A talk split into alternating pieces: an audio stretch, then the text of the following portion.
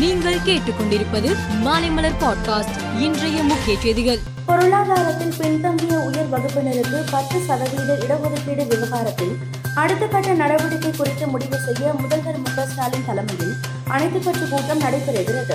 சென்னை தலைமை செயலகத்தில் பனிரெண்டாம் தேதி காலை பத்து மணிக்கு நடைபெறும் இந்த கூட்டத்தில் ஒவ்வொரு அரசியல் கட்சி சார்பாகவும் இரண்டு பிரதிநிதிகள் பங்கேற்க வேண்டும் என்று அழைப்பு விடுக்கப்பட்டுள்ளது. தமிழக அரசின் அரசாணையின் நூற்று பதினைந்தை பெரும்பாலான அரசு ஊழியர் அமைப்புகள் எதிர்ப்பு தெரிவித்து வருவதாக அதிமுக இடைக்கால பொதுச் செயலாளர் எடப்பாடி பழனிசாமி தெரிவித்துள்ளார். படித்த இளைஞர்களின் வருங்காலத்தை பாழாக்கும் இந்த அரசாணையை திமுக அரசு உடனடியாக ரத்து செய்ய வேண்டும் என்று அவர் வலியுறுத்தியுள்ளார்.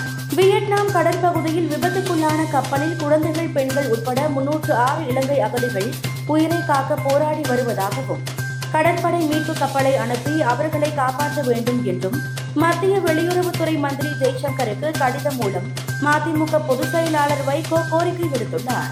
தமிழகத்தில் பத்து மற்றும் பதினொன்றாம் தேதிகளில் கனமழையும் ஒரு சில மாவட்டங்களில் மிக கனமழையும் பெய்யக்கூடும் என்று சென்னை வானிலை ஆய்வு மையம் எச்சரித்து உள்ளது ராமநாதபுரம் புதுக்கோட்டை தஞ்சாவூர் திருவாரூர் நாகப்பட்டினம் மயிலாடுதுறை கடலூர் விழுப்புரம் புதுச்சேரி காரைக்கால் மாவட்டங்களில் கனமழைக்கான ஆரஞ்சு அலர்ட் கொடுக்கப்பட்டு உள்ளது. இமாச்சல் பிரதேசத்தில் தேர்தல் பிரச்சாரம் ஓரிரு நாட்களில் முடிவடையும் நிலையில் ராகுல் காந்தியையும் அவரது தாயாரையும் இங்கு காணவில்லை என்று பாஜக மூத்த தலைவர் ரவிசங்கர் பிரசாத் தெரிவித்துள்ளார். தேர்தலில் தோற்று விடுவோமோ என்ற பயத்தில் ராகுல் காந்தி இருப்பதால் இங்கு வராமல் தவிர்க்கிறார் என்றும் அவர் குறிப்பிட்டுள்ளார். குஜராத் மாநிலத்தில் நிகழ்ந்த மூர்த்தி தொங்கு பாலம் விபத்துக்கு யாரும் மன்னிப்பு கேட்கவோ அல்லது ராஜினாமா செய்யவில்லை என்பது அதிர்ச்சி அளிப்பதாக காங்கிரஸ் மூத்த தலைவர் ப. சிதம்பரம் தெரிவித்துள்ளார். குஜராத் மாநில முதலமைச்சர் ஆட்சி செய்யப்படவில்லை. டெல்லியில் இருந்து ஆட்சி செய்யப்படுகிறது என்றும் அவர் குறிப்பிட்டுள்ளார்.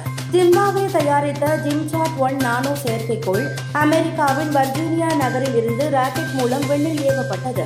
இது தமது நாட்டு அறிவியல் வரலாற்றில் ஒரு மைல்கல் என்று ஜிம்பாப்வே அரசின் செய்தி தொடர்பாளர் நிக் மங்வானா தெரிவித்துள்ளார். ஜி டுவெண்டி நாடுகள் பங்கேற்கும் மாநாடு வருகிற பதினைந்தாம் தேதி இந்தோனேஷியாவின் பாலி தீவில் தொடங்குகிறது. இதில் உலக தலைவர்கள் பங்கேற்று பேச உள்ள நிலையில் ரஷ்யா மற்றும் உக்ரைன் அதிபர்களுக்கு அழைப்பு விடுக்கப்பட்டுள்ளதாக இந்தோனேஷியா தெரிவித்துள்ளது. டி டுவெண்டி உலகக்கோப்பை கிரிக்கெட் தொடரில் நாளை நடைபெறும் முதலாவது அரையிறுதி ஆட்டத்தில் நியூசிலாந்து பாகிஸ்தான் அணிகள் மோதுகின்றன.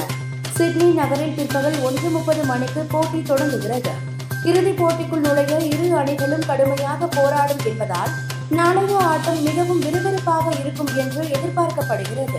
மேலும் செய்திகளுக்கு மாலைமலர் பாட்காஸ்டை பாருங்கள்.